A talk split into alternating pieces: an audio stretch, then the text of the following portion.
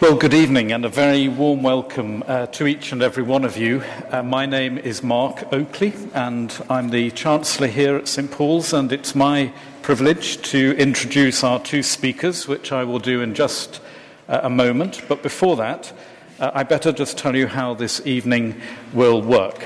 Well, will hopefully work.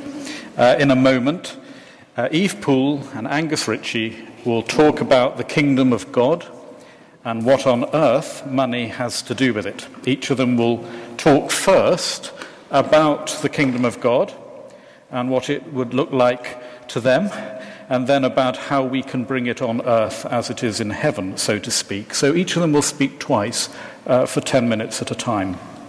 And after we've wrapped up that small matter, uh, we will take all your questions, or as many as we can, and down here, uh, it's different to when we're upstairs uh, because down here you need to put your hand up and a microphone will be brought to you. You don't need to write down your questions down here. Uh, now, this means that it would be really wonderful if you can actually have a think about your questions so that by the time the microphone gets to you, you've got it nicely, concisely formulated and ready for when the microphone arrives. Uh, it's a question, not a speech. Uh, and this way we can keep momentum. Uh, for any tweeters among you, we'll be tweeting using the hashtag money and God. So do feel free to join in. Reception down here was originally for corpses, not for Wi Fi.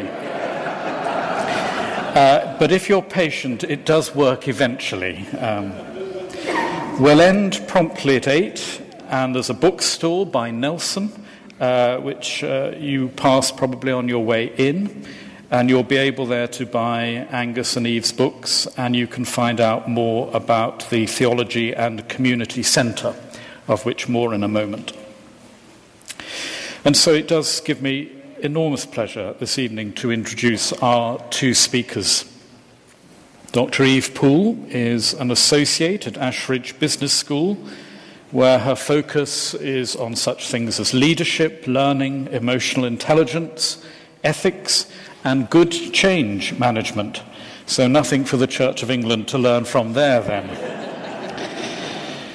She has a PhD in capitalism and theology from Cambridge. She has worked for the Church Commissioners, Deloitte uh, Consulting in the financial services industry, and her latest book, Capitalism's Toxic Assumptions Redefining Next Generation Economics was published by Bloomsbury last year, and the Financial Times uh, called it forensic and inspiring.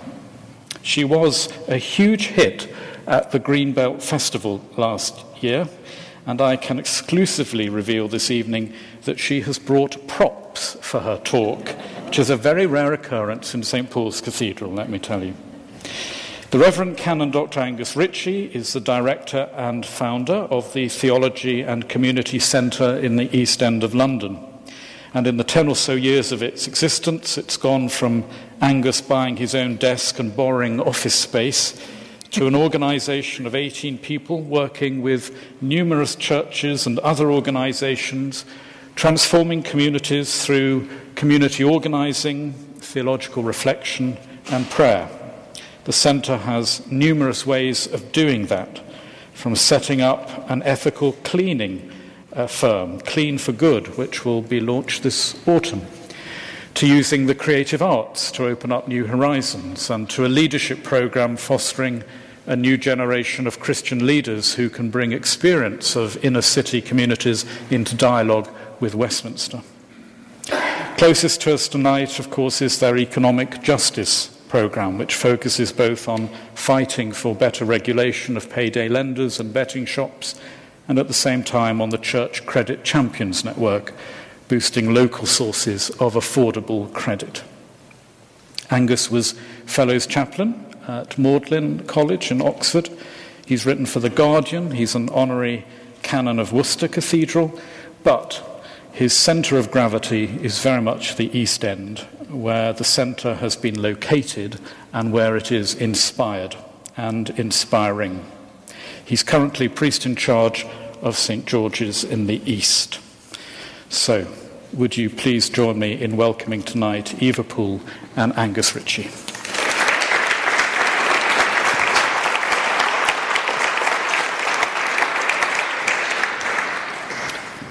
Thank you very much, Mark. Uh, good evening. Um, I thought that it would be good to start uh, and continue, in fact, by um, living up to some stereotypes about clergy with some out of date cultural references. So, the text for the first set of remarks is from the Andrews sisters Money is the root of all evil. Take it away, take it away. Of course, a, a misquotation of Scripture. Money is said there to be at the root of all kinds of evil. But in the way that our culture understands money and spirituality, it sets up the apparent paradox we have tonight. What does money, the material world, trade, economics, have to do with the spiritual thing, which is the kingdom of God? One of my inspirations for thinking about this, indeed for coming to the East End of London, uh, was Father Kenneth Leech, who some of you uh, may have known and who died recently.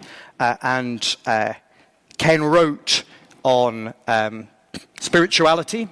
Uh, Soul Friend is um, a, a, wonderful guide to spiritual direction, and also on economics. And I think was asked more than once at conferences which Ken Leech are you? Are you the one who writes about spirituality, or are you the one who writes about money and economics and justice. In people's heads, there seems a problem about how these relate to each other. And yet, if we start with Scripture, if we start with the Hebrew Bible, the Old Testament, um, the paradox is really why anyone thought they didn't relate. Because when the Hebrew Bible talks to us about what it is to be faithful to God, it is all about embodiment.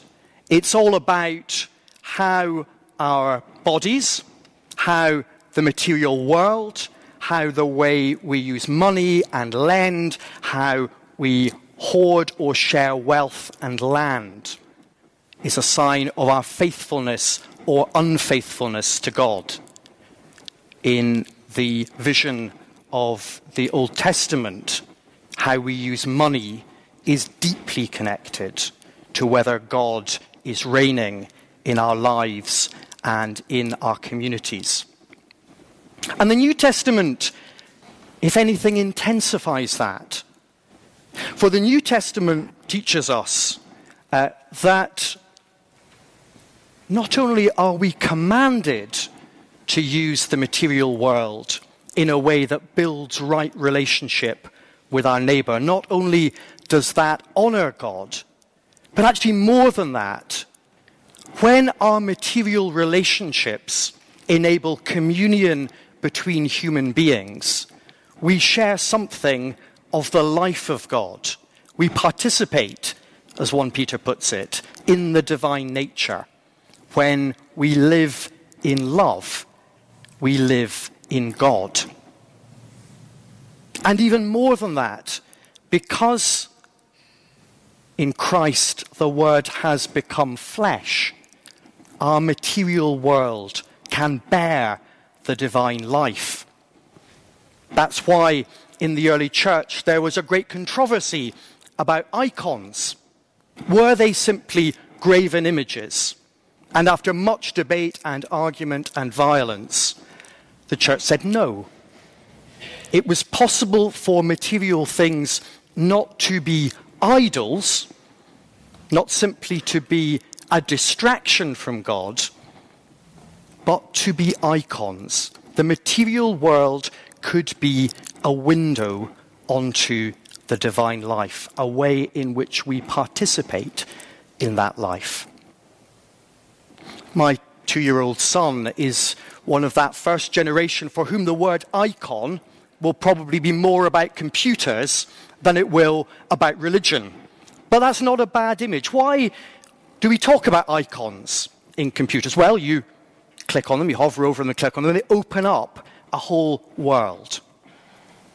And in the veneration of an icon, the material world becomes not simply a flat surface, but something that draws us into a deeper communion, either directly with Christ or through an encounter with one of his saints, with God. So, again, the challenge, the opportunity is for the material world and our material exchanges to become a means of deepening our communion, our reciprocity with our neighbours, and in doing so, finding something of the divine life. And that is the challenge we face when we think about money and how it's used. That's the challenge we face in this city when we think about wealth, and in particular the wealth locked up in housing, an increasingly important part of these economic debates. In the way we handle money and wealth individually and corporately. Is it an icon? Are we receiving a gift from God as embodied human beings so that we can grow in mutual dependence, so that our communities can be places where relationship flourishes? Or are we making of it an idol? Is the material world becoming something which destroys our communion with God and with neighbour? The papal encyclical Laudato Si, it's been known very much for what it has to say about the environment. But Pope Francis talks not only about physical ecology, but about human ecology. And I think in a city like London, that's a crucial question for us. One of the pictures in the Bible of the kingdom of God is of a city, of human beings in a physical space which allows the right kind of relationships to flourish? And how is money shaping our streets and our neighborhoods? What human ecology is being encouraged and what human ecology is being destroyed? What would it mean for us? Not to think of money as something dirty and unspiritual, but something with a huge potential to build up or to destroy communion, something of immense spiritual significance for us all.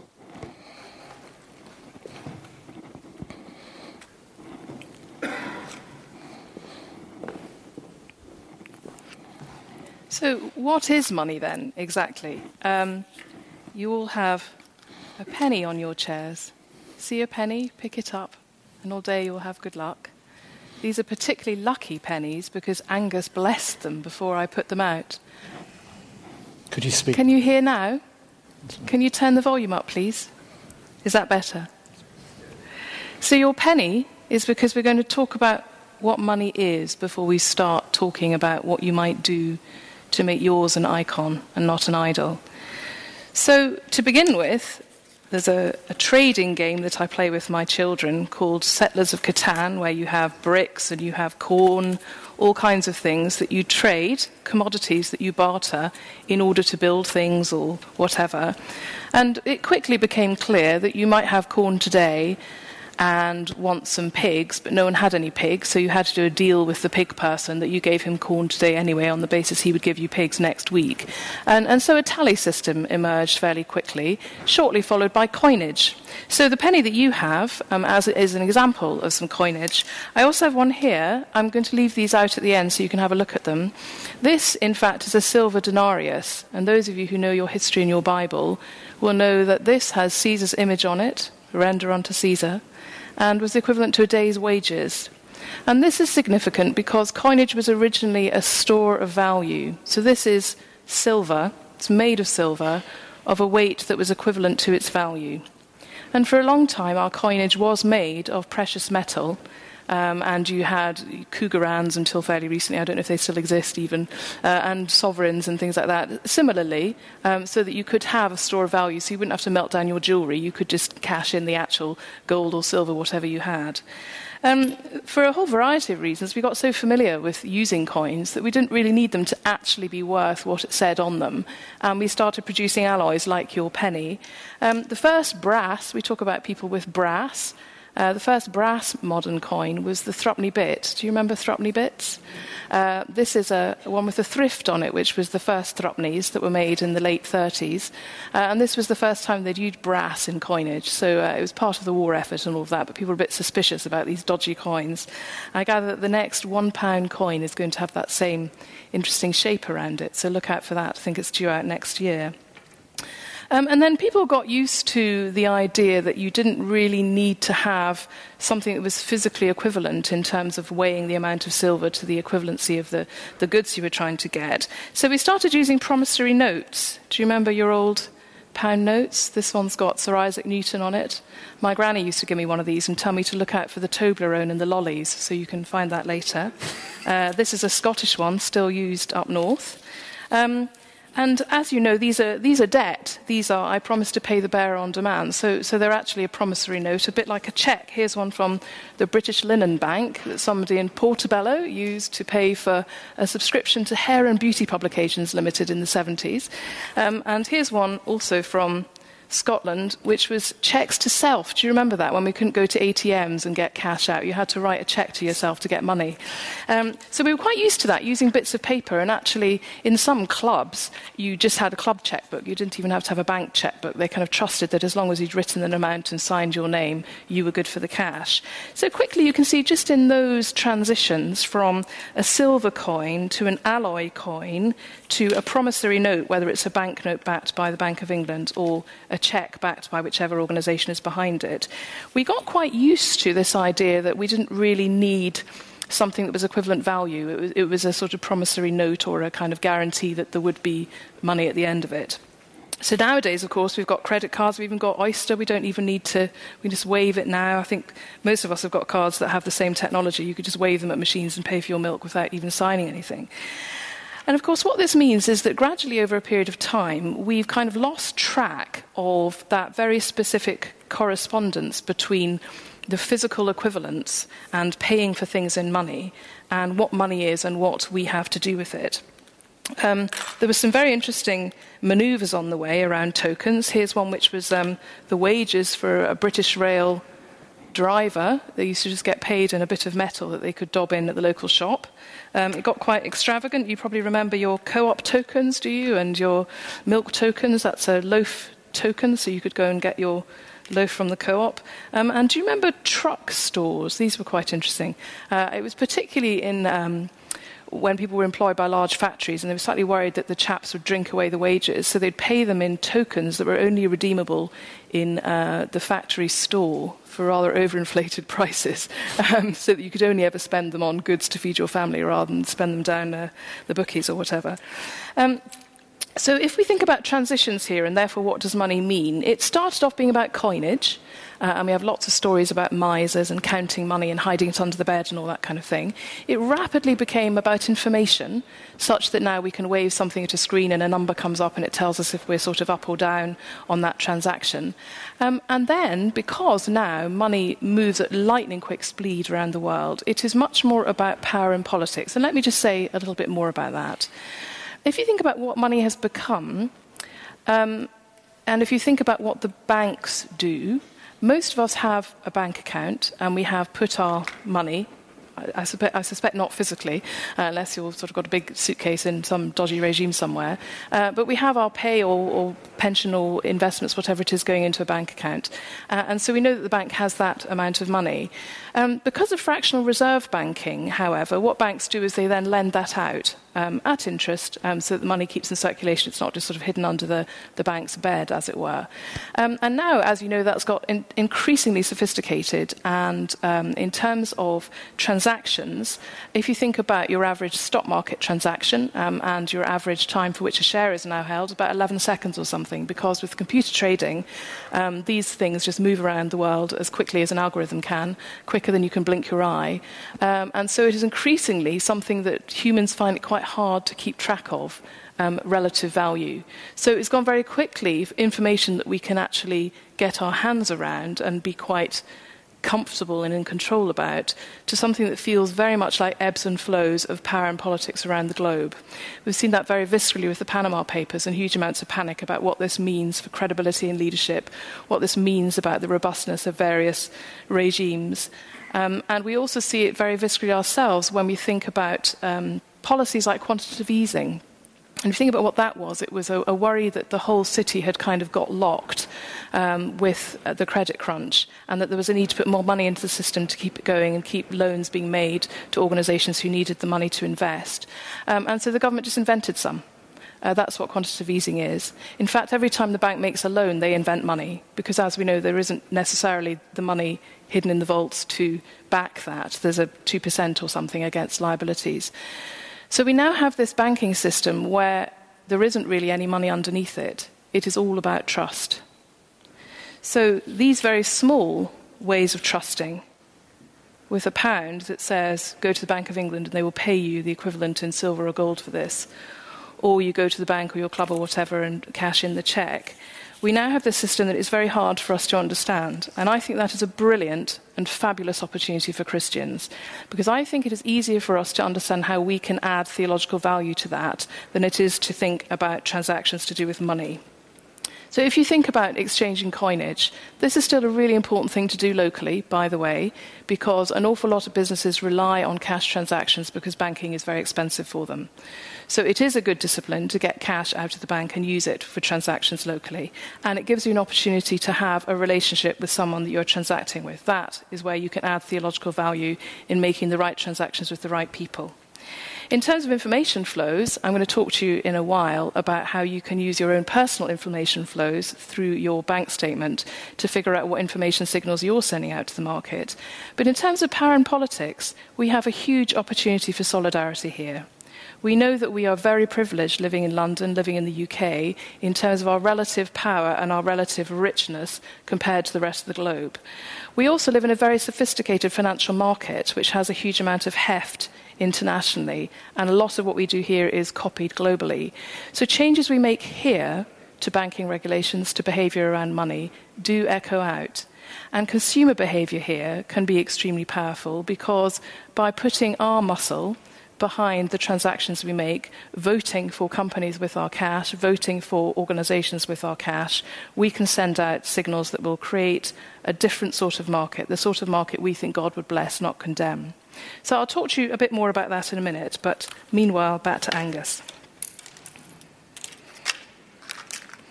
Thank you. Thank you.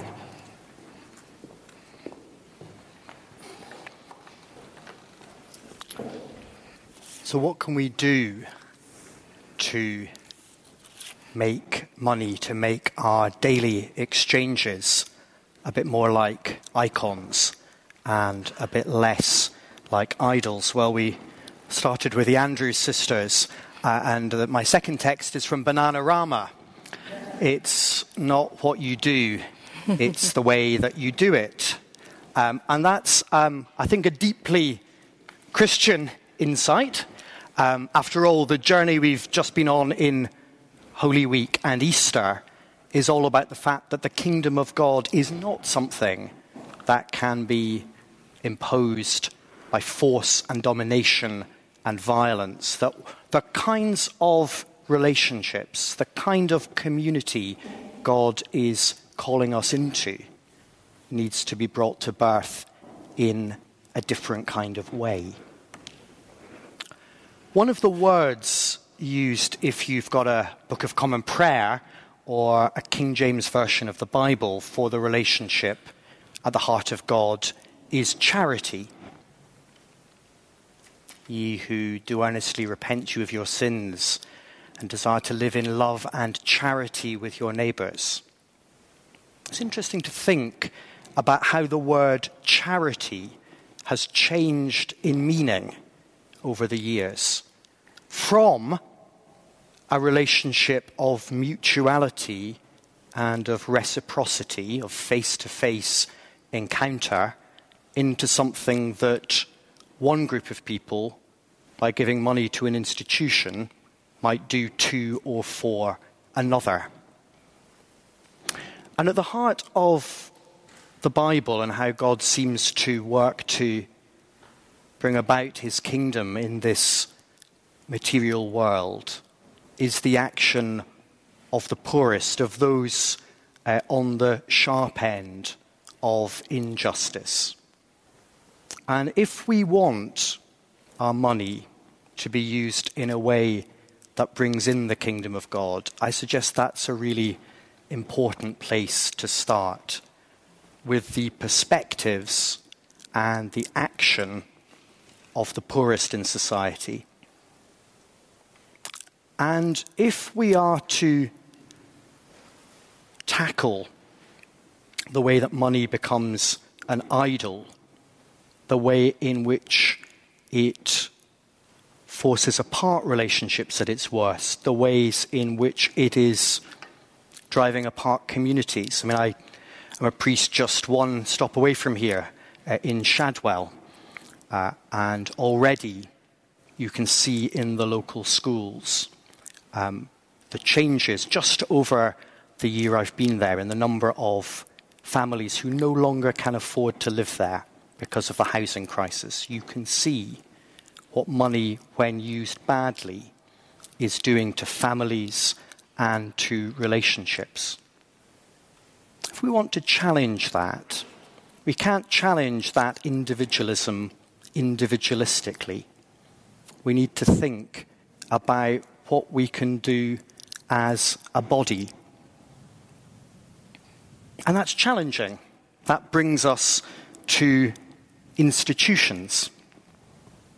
Because after all, all an institution is, they get a bad press these days, institutions. People don't really like them.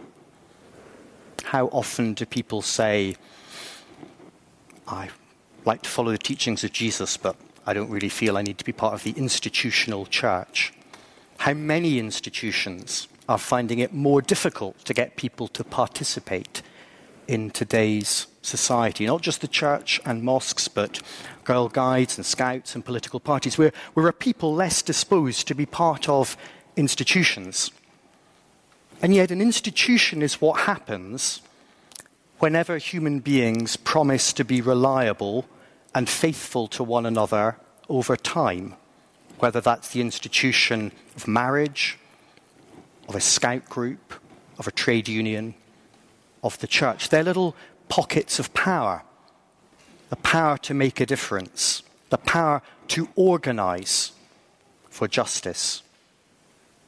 And I think one of the most hopeful signs in recent years of the way money can be held to account, the way that our earthly kingdoms can show a little more of the rule and reign of God is the work of community organizing, the work of cleaners and security staff in Canary Wharf, through churches, trade unions, mosques, to get a living wage. To say, well, if huge amounts of money are being invested by the government into this great financial center, how do we make sure that some of that ends up in the pockets of the poorest people in the area? How do we make sure that in the huge transformative developments around the Olympic Park, there is some affordable housing? How do we make sure that there is some legal limit on the extent to which the desperation of people with a shortfall in their income can be exploited by payday lenders. On those three issues, we have seen Christian social teaching, this biblical vision of the reign of God, having a concrete impact on people's lives in this city. There is something we can do about this if we are prepared to do it together. And if the way that we do it embodies something of the vision we're trying to pursue, and that means working together, being patient with the frustrating task of being part of an institution, putting up with other human beings with all their foibles, and placing those who experience most keenly low pay, exploitative credit, housing they can't afford at the very heart of that action.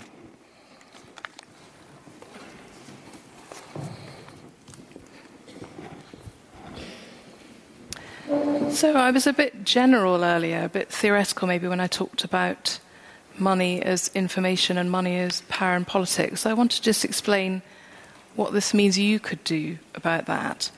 Um, I think you're all frightfully brave for coming, because I think even coming and being open to hear the challenges from God to money is an extraordinary thing. So thank you for coming. This is my bank statement. I'd like to talk to you about bank statements because I think it's something that most of us have and have access to, and I'm not sure we give it the attention we might. So let's go back and think about what this represents and what we might do powerfully with it. So, if you think about what a market is, it's basically a load of messages about supply and demand. And the thing about that is that we can infinitely change that market by, supply, by changing supply and demand. So the church has done that beautifully through fair trade, as an example. That was an initiative started by churchgoers and largely furthered by people spending Sundays at the back of the church selling what was originally fairly second rate coffee uh, to willing victims um, who believed in the vision. And now we have an extraordinarily vibrant fair trade market that covers a whole host of different goods and is moving into services too, and is giving people a leg up all over the world. And that's us voluntarily overpaying more than we could get it down cheap at the supermarket for because we wanted to pay a price premium for something we thought was doing good. That's an example of changing supply and demand messages in order to change the market for the better. So, all these transactions you make are your votes into the market. This is your report card for the extent to which you are making the kingdom of God around you or not. So I think when it pops through your letterbox or into your in tray, inbox, if you get it electronically, rather than just filing it or being slightly worried about what it says at the very end, could I invite you next time just to have a look at it? It's a bit embarrassing. I'm full disclosure here. Uh, I bank with HSBC, great bank on a whole load of levels not a bank I feel comfortable with any longer. So, one of my challenges to myself is that next time I see you, you need to ask me whether I've moved banks or not. Because increasingly, I want to be banking with a bank where it's clearer to me, because of the scale and size of it, where its money's going and why. HSBC is just so enormous now that all we seem to hear is whether they're going to relocate their headquarters abroad or not, and uh, very little about what's actually happening in the community. So, there's a big question there, which is where do you bank? Uh, and how many bank accounts do you have? I have some other bank accounts that aren't represented here. This is my main one so that I can talk to you about it. Um, I have some money in the Yorkshire Building Society, um, which is a bank I approve of, so I'm going to increasingly move more money to there. That was my savings account, but as they say in the trade, I'm currently restructuring my career because I have small children. Um, so I no longer have a monster salary that would make banks think I was a, a, a, good, a good prospect. So very few savings at the moment. Now, I've done a very simple red, amber, green. I'll show you the best page because there's quite a lot of green on that. Um, you could do this with letters, you could do it with stickers, dots, anything you like. Uh, there's quite a lot of red on that page. Uh, I've given myself red for things like Amazon because they're not paying their fair share of tax. Uh, it's also red because this is vanity purchasing of my books so that I can give them to friends. Um, But at the moment, it's very hard to find them anywhere else other than on Amazon. Um, I've also given myself a red for TK Maxx, which is a bit of a bummer because TK Maxx has a dreadful record around um, particularly the fabrics and things that they use, probably because of the nature of what their business is. I think they're okay on the tax front, but they're not great on the kind of supply chain. Um, so it is a bit salutary when you start Googling some of the things on your bank statements and think, oh, crikey. Um, also, I noticed that my, having looked into it, I've, there's a, a, handout that's got some links on it, by the way. There's a very useful website called ethicalconsumer.org, which gives you all kinds of league tables about where you buy your groceries and things. And I learned that my current mobile phone provider is pretty down in the league tables, so I probably need to think about moving that. Um, I've got lots of greens on this one because I've been to the co op, I've been to a local off license, I've been to the House of Bruar up in Scotland, which is privately owned and does a lot in the community. I've done a subscription to Faith in Business Quarterly through Ridley Hall. Uh, I've been to the Surgeons Hall Museum in Edinburgh, which is a charity with my children, and I've patronised Blackwell's, which is a good independent bookseller. I've been to some local cafes, uh, and I've been travelling on the train. I've got some reds here for flights I've had to take. My new thing on that is to every time one of my relatives asks me what I want as a present, I get them to plant me trees because we've all got too much stuff, really, um, which makes me feel a wee bit better about that, and I just try and keep that down. I've also got some greens here because I've been to the charity shops. You'll be pleased to know this lovely outfit today, including shoes, courtesy of a variety of Islington charity shops. Um, I've got some ambers because I've been to Smith's in a hurry when I was rushing through the train station. I'm not quite sure. I need to look into them a bit more about whether I feel comfortable shopping there. But these convenience shops are a bit too convenient, and I probably need to just plan better. Um, and also, not sure about um, Wetherspoons. I seem to have a bill here from Wetherspoons because um, there's some issues there around encouraging early morning drinking, which we don't approve of. Um, I've also, a lot of my cash has gone on cabs because of the way I travel. I'm not sure how happy I am about that. Um, and I've also got some Ambers here for my insurance, which is a fairly middle ranking insurance provider in the ethical tables, and I could probably do better. And also for eBay, who don't pay their fair share of tax either. So even though Amazon and eBay, I'm using the marketplaces and the, all that kind of thing, which is thumbs up. Um, the holding companies aren't thumbs up, so that's a bit tricky. Um, and that's something I think we all wrestle with because we know that one of the reasons the Royal Mail is still in business is because of Amazon and eBay, so there is some good that they're doing there. Um, what else have I got in here that might, you might want to hear about? Um, cash. I've given myself quite a lot of green for cash because, as I said earlier, it's quite easy just to forget to get money out and use your card for everything. But there are a lot of small shops that then have to pay a whole lot of bank charges for that kind of thing. So sometimes having some cash for the smaller transactions can be really very helpful. I've given myself some greens for giving to charity, but I need to do more on that. So there's something about what's not on your statement. Are there any savings you ought to be doing through credit loan, credit companies? Um, what are they called? Credit unions. That's the word. Um, and again, there's a link on that bit of paper for how you could find your local credit union um, and join that. Um, and there's also something um, that they were doing in Cape Cod when I was last there, which they had a lovely idea, which was about finding three local organizations or businesses that you really approved of and just pledging to spend $50 a month there as a way of kind of investing in their future success. Um, when I lived in um, London, I used to worship in um, Christchurch in Chelsea. And um, on, on the King's Road, there's this very beautiful flower stall. And what would tend to happen is you'd be trotting along the King's Road, you'd see this lovely flower stall and go, gosh, brilliant, how fabulous. That reminds me, I must get flowers for Granny. And then you'd nip into Waitrose to buy them there. Now, Waitrose, great outfit. The thing is, if you keep doing that, then the flower stall's going to close down. So I'm now trying to go out of my way to support organisations that give me great joy and pleasure and to the whole community that are a bit more expensive, but it's the use them or lose them phenomenon. So I'd encourage you to do that, partly because there's some interesting science behind that. The New Economics Foundation did a really interesting piece of research which they called the multiplier, the local multiplier, where they tried to track money. So they imagined that everyone that touched the money had blue paint on their hands, and they tried to figure out if you spend a pound, you know, what, whose fingers go on it, um, and does it stay in the community or does it, does it go away? And what they found is if you take your pound and you spend it in a, one of these big chain shops, um, it tends to pretty much go straight to London or straight offshore, depending on what their arrangements are, um, because that's the way that, you know, these organizations work in terms of scale and size and efficiency and whatnot. Um, so it's kind of lost the community. So they worked out it was probably worth the equivalent of about 36p to the local community, your pound, if it was spent in a big chain. What they worked out by doing this multiplier around who touched it and where it went was if you spent a pound in a local shop, because it was then paid out in local wages to, and bought local suppliers were producing things and whatever, they worked out it multiplied out to one pound seventy six for that community. So your pound became worth one pound seventy six if it was spent locally. So that to me was a really great thought about your opportunity to enrich your local community, just through ordinary things you do anyway, but just doing a bit more deliberately and a bit more often. So I would encourage you to do this exercise. It's quite salutary. I do have a lot of green, largely because of my charity shopping habit. Um, I'm quite addicted to shopping, and obviously that's not a good thing to be if you're not keen on consumer society. So I figured out that charity shopping was a good way to nail it, because then I can go quite mad in a charity shop, and it's all donation, really, isn't it? And then if I make dreadful purchases, I just take them back to charity shop, and they get more money for them. So it's brilliant. Um, so win-win all round. Um, but it, it is a reproach because it does make me think there's a lot more I can do here, not only in terms of moving my account, but also proactively choosing organisations that I want to support and making sure they're in here.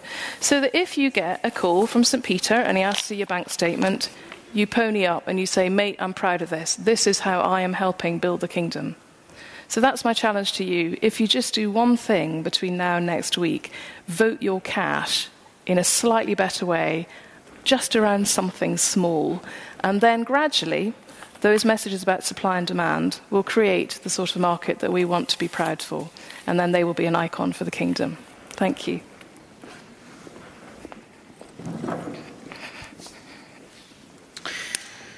Well, thank you, uh, Angus and Eve, very much indeed for um, giving us some thoughts. And uh, this is your cue now for starting to formulate the questions that you want to ask. But I, I just want to start, if I may, by some people here know that. Um, I once went to hear Alec McCowen um, read from memory, as it were, uh, the whole Gospel of St. Mark, and uh, he did it at the National Theatre, and, and I went to hear, and and uh, the, the, amazing thing about it, apart from the strange thing of breaking off for a chalk ice after the Transfiguration, um, the amazing thing about that evening that I remember, apart from that, is the discomfort that entered the auditorium when Jesus talked about money.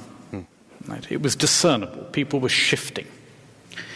Uh, and that's because Jesus does it quite a lot. Hmm. Uh, doesn't talk about sex a great deal, but he does talk about money. Um, and what I'm wondering, as I've been listening to both of you, is at the end of the day, do you think we're talking about the human heart here? Um, somebody once said the heart of the human problem is the problem of the human heart. And as I, as I was listening to you, I, I thought, money or the heart? Do you see what I'm mm. getting at here? Mm. And, uh, and, perhaps that's where the kingdom is. Mm. Can you just. Hmm. Yeah, I mean, I think very simply, I would absolutely agree with that because I think when you start thinking about this as an expression of your behavior, it becomes you. It becomes how you behave. It becomes part of your character and your power and influence and your behavior and your preferences and all those things. It's not something else that kind of accidentally is something that you're involved with. It, it becomes yours and your choices, not something that other people have control over. Um, so I think absolutely, because I think that the fact that it is very hard to get people to want to declare their tax returns, let alone bring bank statements along, um, shows that it's something we feel very uncomfortable about being honest and transparent about.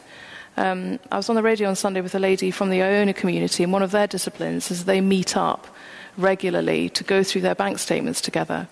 Um, and it's interesting to think about who would you be happy to talk about your bank statement with.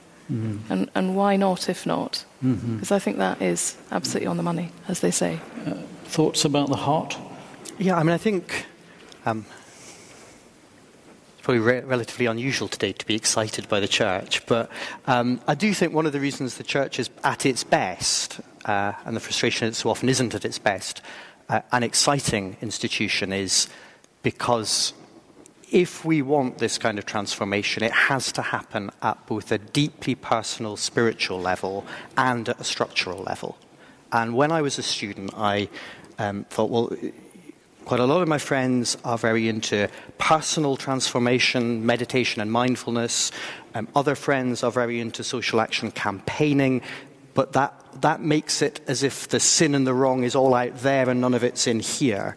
Um, and at its best, um, one of the ways the church can be an icon and a herald of the kingdom is by actually having the conversation at all those levels because uh, we, we can only achieve change if we're honest about what needs to change in the heart, but are also honest about the fact that, well, both that structures need to change and that those structures shape our hearts. We are partly formed uh, by the economy, the rhythms of work, the nature of advertising. So if we really want transformation, it has to happen at those different levels.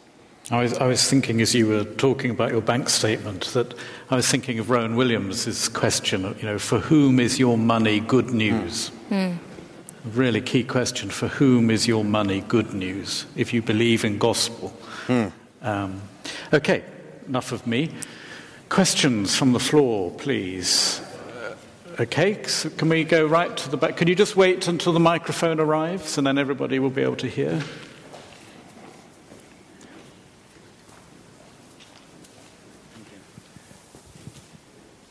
I don't want to be a party pooper, but are we really addressing the subject? Surely the whole thing's based on fraud. If I go to the bank to borrow money to buy my house, they pretend to lend me uh, uh, £200,000, but in fact, they don't lend me a penny. I spend the rest of my life paying them the £2,000 two or three times over. After 30 years, I have a house and I'm, I'm happy, but the people that loan me the money have the value of two houses and they never loan me a. It's fraud. Fraud. Thank you. I, I don't Eve. think I would. I, I think that is one way of describing it. I think I would describe it as trust, because we're trusting that um, when the money, well, when the music stops, that the thing will equal out. Um, I know that what has happened with particularly the conversations that the Archbishop has kicked off about Wonga is we've started to get a lot more familiar, particular, and worried about the use cost of money.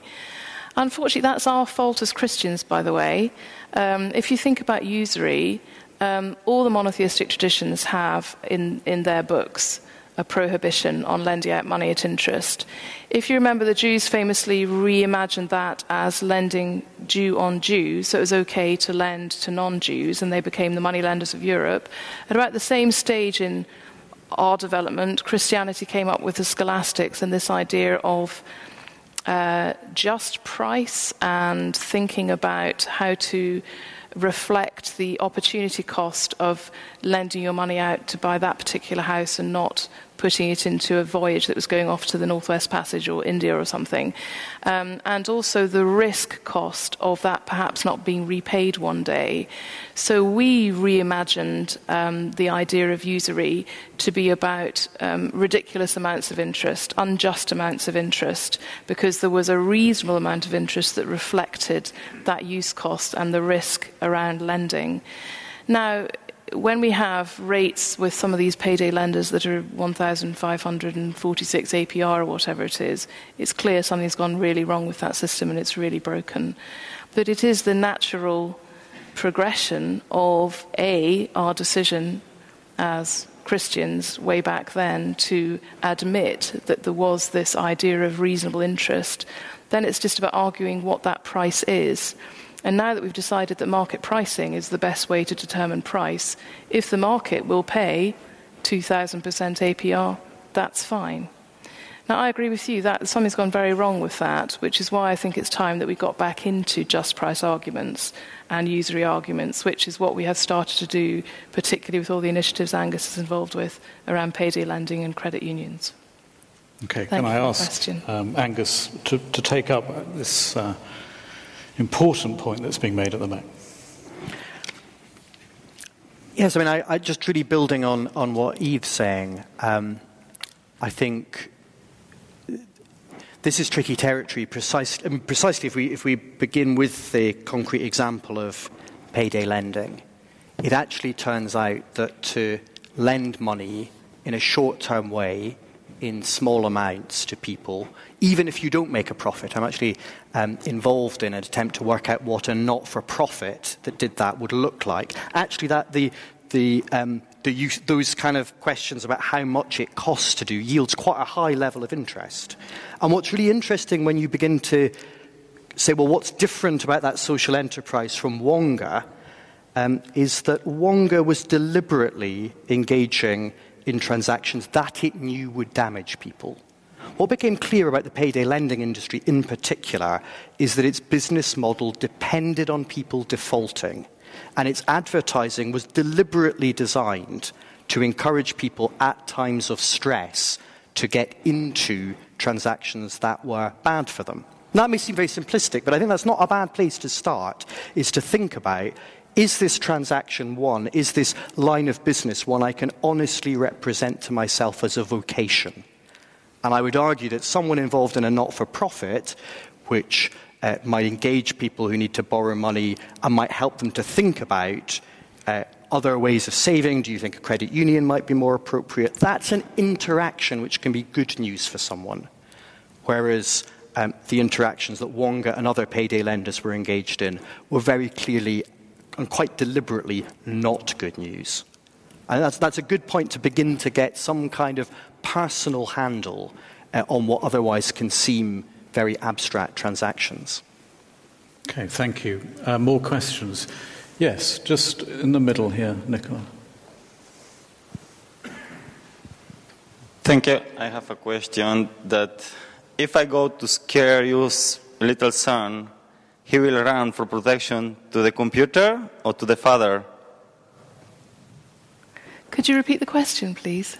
If I scare the little son, he will run for protection and peace to the father or yeah. to the computer. What is the? It's mean that where is the relation that the modern people, if we don't, if we are not taught the right relationship, we lost it when we grow it, but if we keep it, we naturally have this, this link with the father, with the biological father, but we should be taught or teach to keep this relationship with the father, with the heavenly father. I would, I would say two things on that. I think there's one thing which is about the church teaching about money to try and articulate what we think the Father would like us to do, but there's also something about our fathers at home or mothers at home, parents, carers at home. I don't really remember being taught anything about money in my home.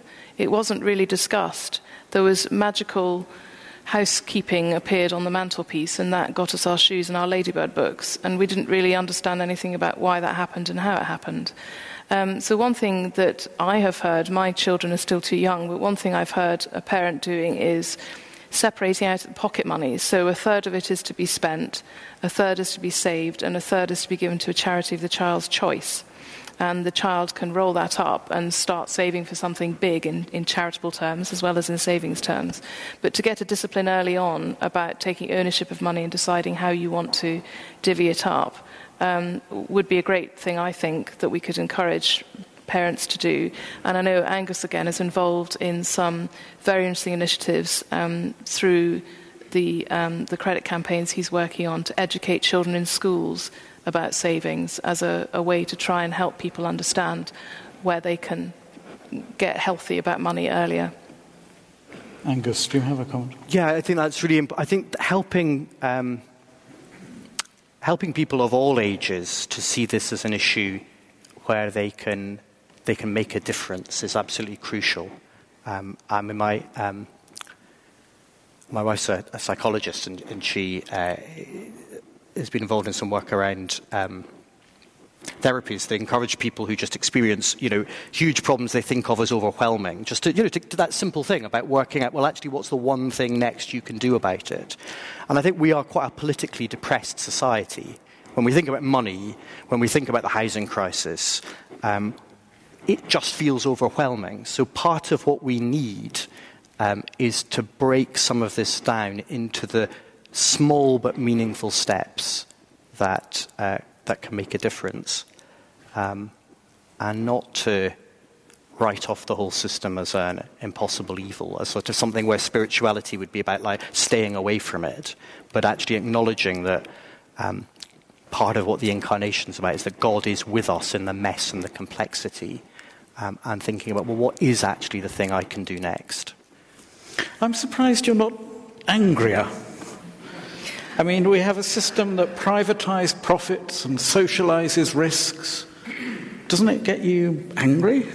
I think I'm so furious I'm on the march about it. But I think um, I feel that I know how we can do this.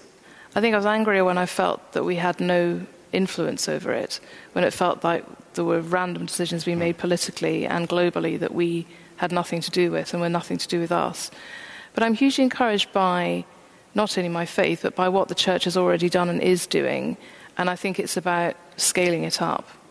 Um, there's a lovely statistic about the NRA. I think they've only got, you know, 4,000 declared members or something. If you think about how many members the Church of England has, the NRA is most famously the, the, the best lobbying organisation in the world. Well, we're stronger than they are in terms of numbers. Uh, you know, they might have guns, but we've got, uh, we've got God. Um, and it feels to me that whenever we have mobilized, whether it's about Jubilee, whether it's about fair trade, but anything else, great things happen very quickly. So I'm really encouraged by that. And the opportunity to speak here tonight to so many of you makes me feel even more encouraged because you've all come. And you will go away, and every time you look at your bank statement, you're going to worry about what Dr. Poole's going to say to you next time she meets you. well, it is true that Martin Luther King never said, I have a nightmare. He said, I have a vision. Uh, can I. Uh, yes, the woman here. Hi, I found it really helpful what you said about spending, but I just wanted to know your opinions on saving. So, is that just hoarding, and what is Christian about saving, in your opinion? Mm. Um, if, if, I start again with that, um, saving is just such a very good discipline. Um, I was brought up in a household where you didn't buy things unless you had sufficient savings.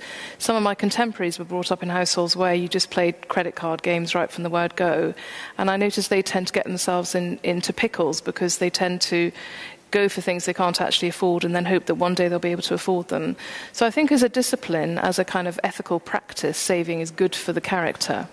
I think saving is also good because saving isn't actually hoarding because the money, because you save it in an institution, is blessed and goes further on. So if you put it into a credit union, it goes out to lend to people who are really struggling even if you put it in dear old HSBC, it is still going out in the shape of loans, even if it's all kind of slightly magic money. At heart, it is allowing them exponentially to lend out more because of your little mite at the bottom of the pyramid. And that is investment in new plant, new staff, new factories, new enterprises to fuel an economy that will get ever greater and provide more jobs, provide you know, wealth for the nation. So I think saving is, is brilliant all round and thinking about where you could save um, so that your money does go on its way rejoicing rather than essentially being hoarded is a really good thing to think about too. Thank you.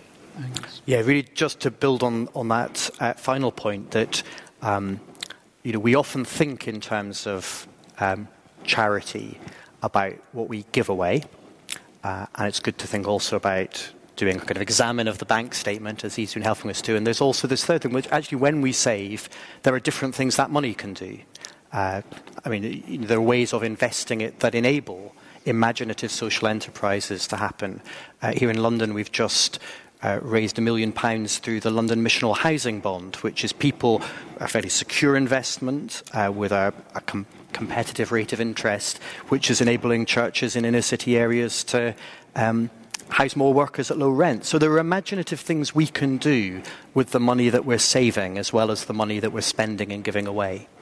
There's a woman halfway down here, yes, the, the hand here.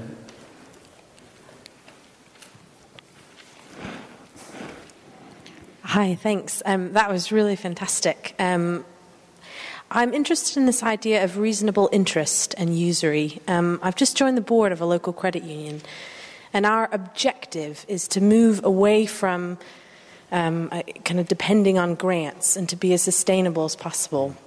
And we're only sustainable with interest. Um, and so, is there, you know, do we need to be rethinking that completely? And would that, what does that look like? Because then it becomes people paying for the bank to hold their money that they can then lend that's no interest? Like, what would that reconfiguration even start to look like in something like a credit union?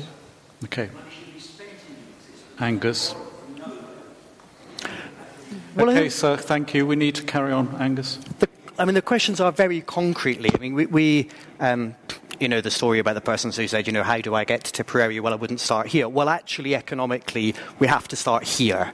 And here is a place where people do need to borrow money, and that has a cost. And we need to think about, through a mixture of credit unions and how they reshape themselves and other forms of lending, how we help people together onto healthier patterns. Um, and, that sometimes, and that sometimes does create you know, difficult questions. Uh, but I think there's a danger of a kind of ethical perfectionism that would make credit unions lend at such low rates that actually huge numbers of people wouldn't be helped by them. Um, I think the, the real question for the Christian isn't how can I allow myself to feel morally perfect, but what does it mean to love the other person? And that involves getting into these messy questions and trusting in God's grace that we'll be forgiven when we get them wrong. I think it's a really important spiritual as well as economic question. Eve? Uh, not very much to add to that, but just to say, I, I think the problem is that um, th- this idea of market pricing makes it very hard for us to think back to what kind of cost plus pricing looked like. Uh, and this is assuming, of course, money is a commodity like water or pens or something, which is again an interesting side issue that we've kind of thought that you just price money in the same way you would price any other commodity, given its particular power.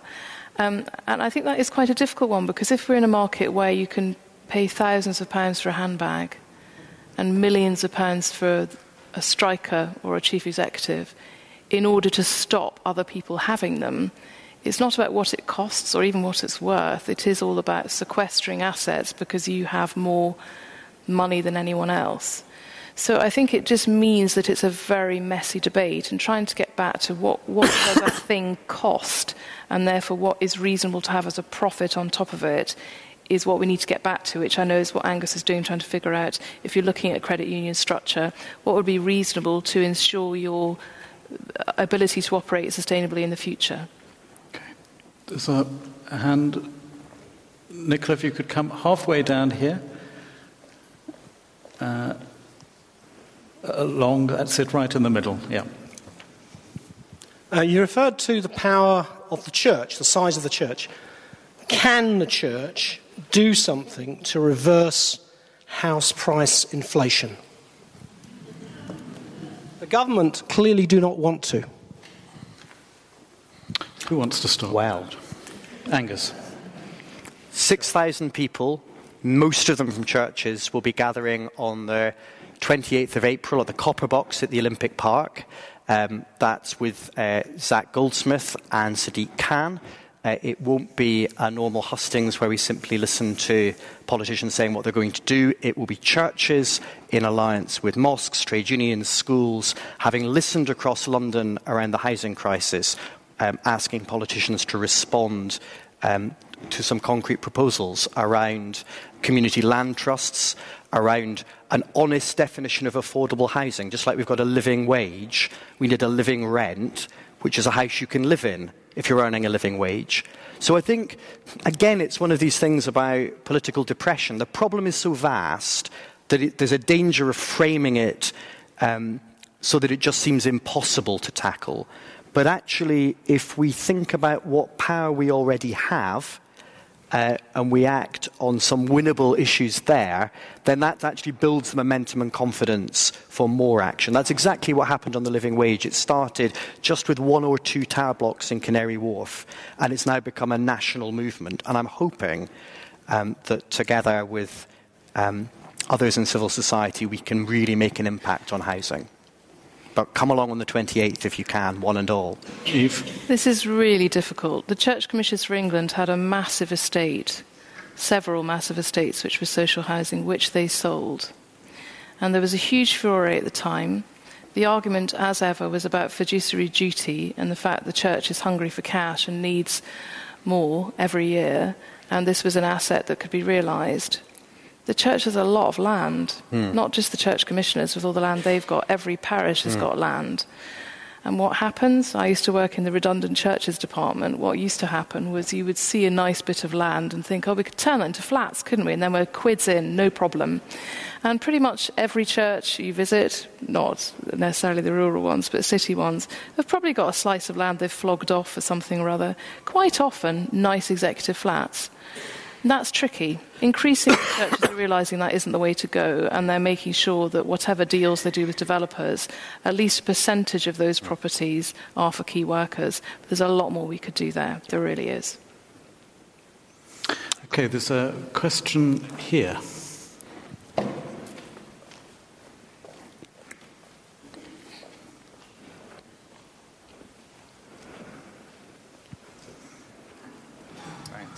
Thank you. Excuse me. Um, I'm not sure we can just dispense with this idea of usury by talking about payday loans.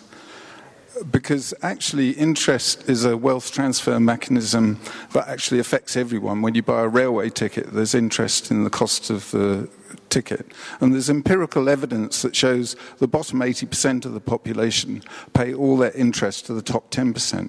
So it is actually a wealth transfer mechanism. And I think the, the church actually has a responsibility not to compete with payday lenders, which is a fairly marginal problem, although it's a very big problem for the people concerned. But actually, the overall economy is built on usury, and I think contrary to what Eve says, that we just accept this as being the reality, I think we need to rethink the whole way in which we deal with money. Interest is exploitative. It, it, there was no accident in them prohibiting interest. The fact that the church institution got captured by those forces that profit from interest doesn't mean to say that we cannot now question it. And I would, I would throw it back to you that usury or interest on money is a fundamental problem. Now, yes, in the short term, one needs to borrow money in the day to day reality of today, but shouldn't the church be looking to expunge interest from our economy? Thank you. Eve. I've got a lot of sympathy for that, but I don't, I don't think um, I've maybe been clear enough. I'm not saying that I think we should just give up on interest and just let the market decide. I'm not saying that at all. What I'm saying is that we have got hoodwinked into that debate by assuming money is a category like any other. And therefore, if we believe in market pricing, which is the prevailing orthodoxy, we can't touch it.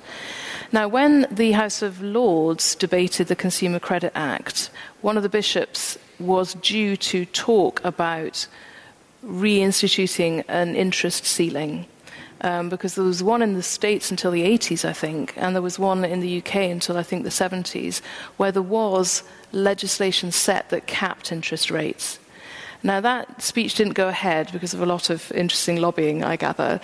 Um, but it is an interesting thing to think about is do we think, apart from the caps on payday lending in particular, we need to have a conversation which is if we are going to say money is no longer a piece of coin, it is actually about relative power, relative politics, and information flows. What does it mean to understand what the use cost of that is and what the scarcity of it is, and what would be fair as a turn on that as a use? Because I still think that it is true um, we can argue about the kind of mechanics of the extraordinary pyramid structure we've got around lending. That if I want to buy a car and I can't afford it, someone has to guarantee that for me. Now, call it a loan and call it a load of cash that allows me to go off and pa- pass the cash the guy who's going to sell me the car. That's obviously how it works. But it is a transaction around them guaranteeing that this can be mine. Now, Sharia finance is an interesting place to go for debates on this. Now, you could argue that there is the technology available today to do some fairly clever transactions that kind of avoid interest being relevant um, but kind of have the same effect. But actually, that is fundamentally about risk and reward and sharing both the upside and the downside. And I think there's a lot we could learn from that. Angus, church and interest. Yeah, I'm, i suppose I'm instinctively, I, I, I see the need for um, those fundamental debates, but I don't think we should be sniffy about incremental change. I mean, this, this was a familiar debate from the start of the living wage campaign. People say, oh, you know, increasing wages by this much, it's only a small thing. What about pensions? Shouldn't it be higher? Actually, when people who experience injustice have an experience of being able to make things different, that builds the power for a bigger change. Uh, and that's, I think, why I, I think these the, the, changes that the church has been at the heart of making uh, in the case of uh, payday lending and regulation, the changes that churches and other parts of civil society have made in terms of the living wage, um, are about saying there are moral limits to markets. So I think we can do both. I think we can have the fundamental debates, but also think um, about what the realistic next step is. We were told in the living wage campaign that this was impossible, that markets couldn't, you couldn't talk about a just wage, it was just supply and demand. And now we have KPMG saying there's a business case for the living wage because when you pay people properly, it transforms how they behave. That actually, um, human beings require dignity and recognition and the laws of supply and demand don't actually uh, fully recognize that labor isn't just a commodity. So I think these incremental changes uh, that churches are at the heart of shouldn't be sniffed at because they both create the climate to have some discussion of the bigger questions and they create a movement that has a realistic chance of making a difference. Okay, thank you. Nicola, halfway down here, uh, in a sort of maroon top, grey hair, glasses. It's rather. Thank you very much.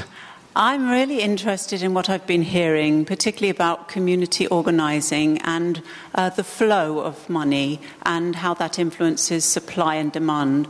My personal bugbear, I suppose, is housing and seeing how communities get disrupted.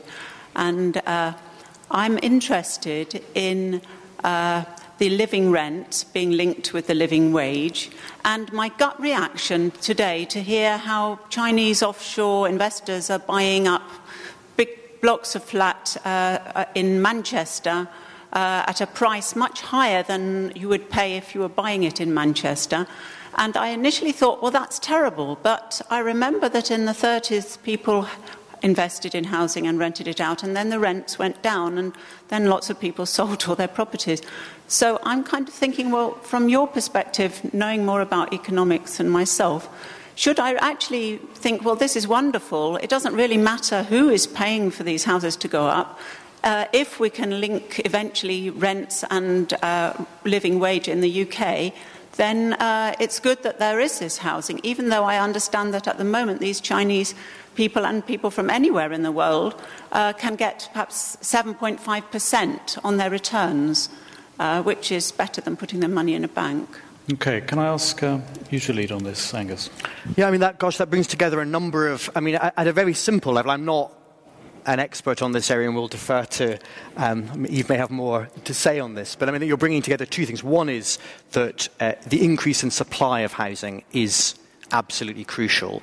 Uh, but the other is that we do have an asset bubble at the moment.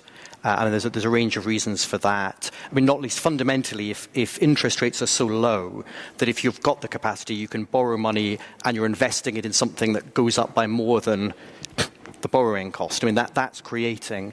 And, you see, you know, you see younger people in London deciding earlier that they have to get on the property ladder before it escapes them. And that, of course, is yet putting yet more money into chasing the assets. So there is a, a fundamental dysfunction in the market at the moment. Uh, part of that, I think, will be about increasing supply. Um, but part of it will be about thinking about other things like community land trusts and living rent that can actually make them the, the way that the housing that exists is allocated. Uh, make the market our servant rather than our master. Think about what kind of communities we want and what policies will yield them rather than just allowing ourselves to be shaped by these forces. Eve? I think there's a, a local thing here which is about um, green belt and building on green belt. Um, I mean, I know there's been a lot of commentary about whether there are a load of developers who are sort of land banking um, mm. and waiting for the right time to start building. So there's a, there's a question on that. But there's also a question for all of us is there's a lot of NIMBYism in this debate about where new houses get built and by whom and on what terms. So there's something before we even get into this debate, which is am I clean in terms of not wanting I'm from St Andrews, and there's a beautiful medieval rig down the back that used to be beautiful botanical land, which looks from what the university's up to as though that's going to be sold off for flats fairly soon. Um, which is devastating for the medieval townscape, but really crucial for a town that is overrun with investment properties because rich parents buy houses for their lovely children to go and be students there because of the Will and Kate effect, uh, and the locals get priced out. So I'm having to talk to my mother quite severely when she's taking on the council about that, about what sort of society we want if we keep objecting to housing because it doesn't uh, suit our view. So there's something local about that. There's also a big policy issue in London about just the sheer number of properties that are empty, mm. um, that are only bought by foreign investors mm. for investment purposes, and there is no intention ever to inhabit them not even to rent them out at extortionate rates or, or anything. So there is a question about do we want to have emptiness around us? And is there something that we ought to be doing as a nation through regulation or whatever else it might be to say that at least these things have to be lived in, even if they're also an investment? There's a man standing by the column at the back who's been trying to ask a question. Thanks. So I was wondering, is it a more effective marketing message to say, so rather than all the stuff about effective consumerism, like ethical consumerism, which is like really hard and really complicated and takes lots of brains and time to figure out. Even stuff like fair trade is not like straightforward from that point of view, and a lot of people don't have a lot of time or a lot of brain. Just to say, earn as much as you can, through any like moderately ethical means, and then just give a flat 10%, which is the message that the effective altruist charities like GiveWell or 80,000 Hours or Centre for Effective Altruism generally preach. Just earn as much as you can, earn to give, and then give a flat 10%. You could, uh, you could even call this a tithe.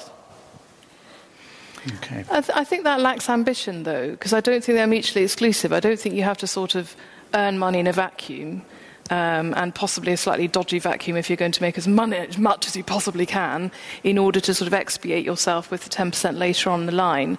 Um, I mean, I think a lot of this is, is about the whole person, the heart, and where you're putting all of your efforts and all of your skills, resources, and talents. Um, so I think it is very material where you put your labour, whether it's paid or unpaid, um, as part of that equation. So I do think, who was it that said, earn all you can, save all you can, spend all you can, whatever it was, give away all you can?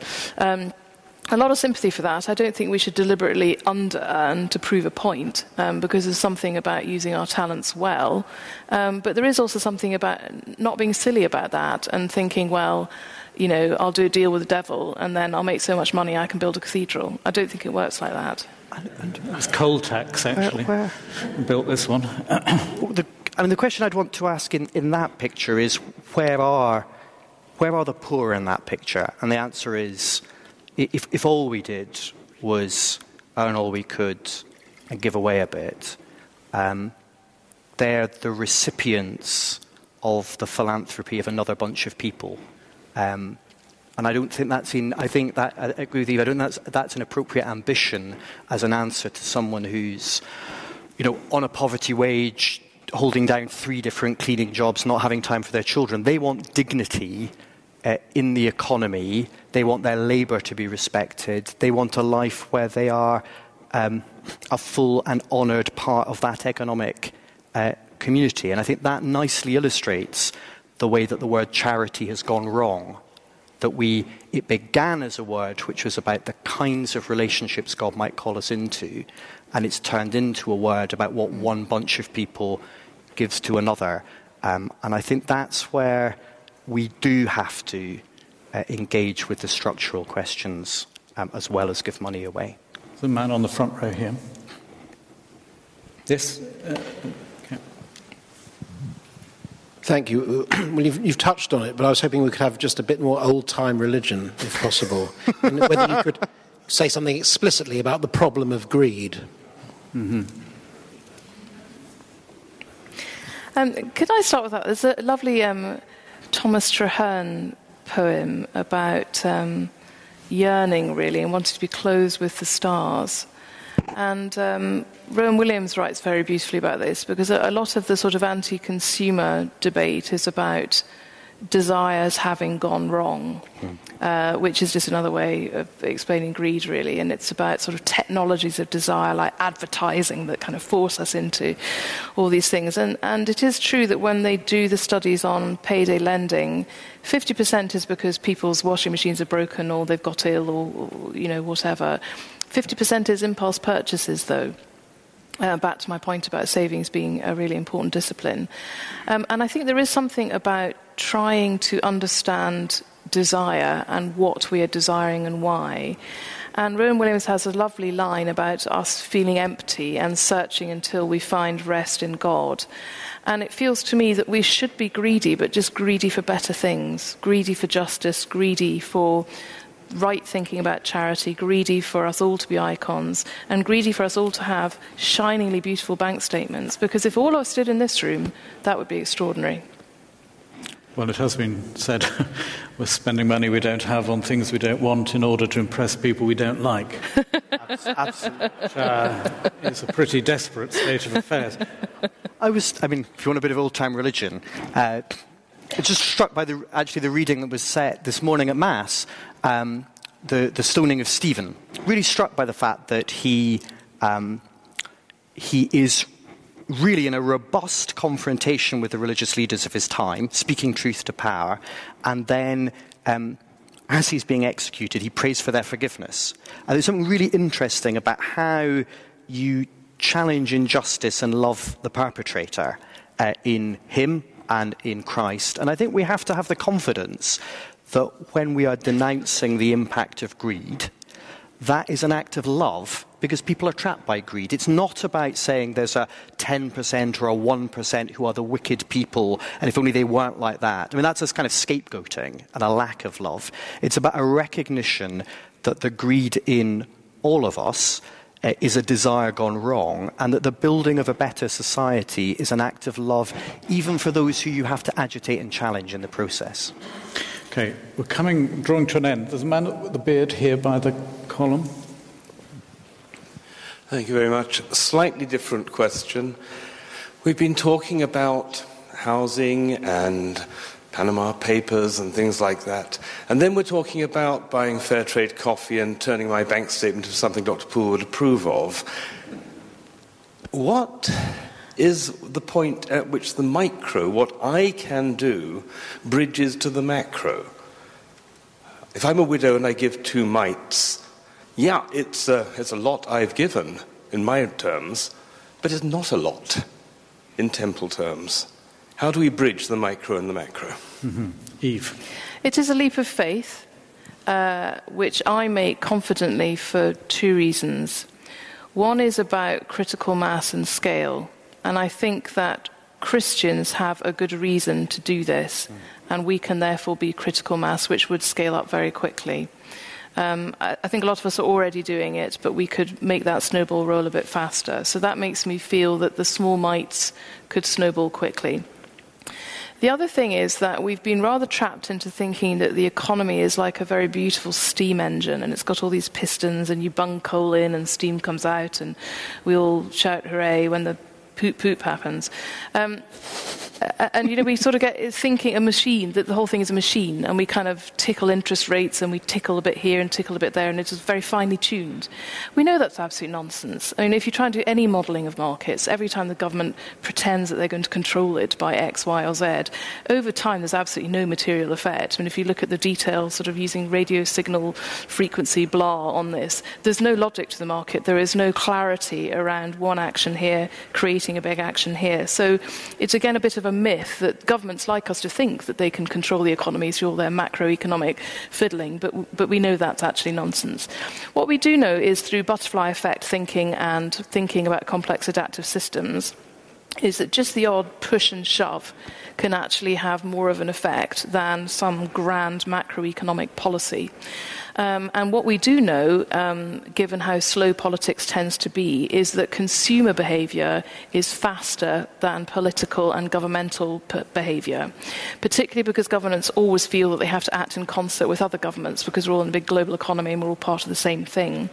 Um, so what you'll tend to see, I mean, every time there's some sort of random Christmas enthusiasm for some awful Disney thing, um, all of a sudden everybody goes bananas and the thing's sold out within two seconds flat. So um, fair trade is used as a good example of that. It, it took quite a while to build up, though. These days, because information travels faster, it's easier for us to collaborate and for us to team up and do more. Um, so I'm not sure I can say you know, do this and therefore this will happen. But here's an example for you. This is my shoes example for those of you who have oodles of shoes. They, they reckon that women on average have about seven pairs of shoes in their wardrobes and they wear maybe three pairs frequently. And they reckon that chaps have about four pairs of shoes on average and they wear the same pair every day. So, um, at any given time, everyone in this room has probably got a spare pair of shoes in their cupboard. They might not fit very well, they might have been a bit of an impulse purchase, they might be a bit old, whatever. Now, if we were all tomorrow to take our shoes to the nearest charity shop, say that we've all got an Oxfam next door for the sake of argument, those shoes would sell in a charity shop for £2, £4, something like that, depending on whether you're in Islington or somewhere else. Um, now, I'm not suggesting a, a, glut in the shoe market, by the way. There's, there's uh, issues on that front too. But say we all did that. Say we all took our shoes in tomorrow. Um, there's what 250 of us here, something like that. A couple of quid per shoes. That's 500 quid. Um, let's see what that would be. That would be um, medicine for a whole village. If you were putting all that to Oxfam, it would be clean water for about a thousand people. It would be education for several families. It could be hundreds of mosquito nets just a few random shoes taken to Oxfam tomorrow. Um, so there are ways just to very deliberately choose to act. And yes, there's a leap of faith that other people will follow you, but that's what leadership is about. And I think for too long in this country, Christians have been following and not leading, and it's our turn now to build the sort of economy that we want. Angus? Amen. Okay. Um, ladies and gentlemen, I promised you that we would finish at uh, 8 o'clock. We focus very much tonight on the, uh, the charity. Are we using cash? Who do we bank with? Where do we shop? And money has obviously been the focus, but the title of this evening had two parts had money and the kingdom of God. And of course, the kingdom of God is a terribly elusive thing. Jesus talked about it all the time and never told you what it was uh, and uh, except in story and parable, and confused people uh, as he did so by the sound of it. Could you just end by giving us some sort of summary of what you mean by the kingdom of God and one thing all of us here can do with our money to try and help bring that about? I think it's about heavenly relationships and thinking about all the relationships we have as they're evidenced through our use of money. And when we use our money, are we improving a relationship or are we reducing or manipulating or taking advantage of a relationship? And for me, the kingdom is about beautiful relationships because Christ is in all of us and we're all made in God's image. That would be my answer. And the one thing would be this? The one thing would be if you just speak to one person about your bank statement, a friendly person, or change one transaction, that would be a start. Or take your shoes into Oxfam tomorrow. Angus. Um, one th- not a straight answer. One thing I think you should do, other than reading the various wonderful reports on the CTC stall, is um, read uh, Laudato Si, the, the papal uh, encyclical on ecology, because the Pope beautifully expresses how the kingdom of God is both experienced in um, a more just economic order, but also in the struggle to build one. Um, and I think there's something very beautiful and very exciting about when people who have lost confidence they can make a difference, individually and collectively grow um, and believe something can change and find something in common with people very different from them. So I think this the Bananarama point, the, that it's the way we do things as well as what we're aiming for. So I would say think about yes, how you spend your money, but also what relationships you have or could have to work with others um, to make change happen. Well, uh, thank you. I mean, I'm very struck from the earliest days of the church that the church would often talk about combating the powers of uh, domination. And uh, certainly one of the dominating powers uh, is greed or the, uh, the corrupted human heart as it exhibits itself in our attitudes towards money. And yet, I think all of us here probably feel that our consciences are somewhat tranquilized. And that's a very dangerous situation, uh, particularly if you're a Christian supposed to be alert to the kingdom of God. And I think what you've both done today is slapped us out of a little bit of that tranquility uh, and made us uh, think not only about the vision that we're committed to as people of faith, but also uh, what that might mean, not only for our bank statement, but also for our attitudes towards each other. So thank you so much uh, from all of us here for this evening. Thank you.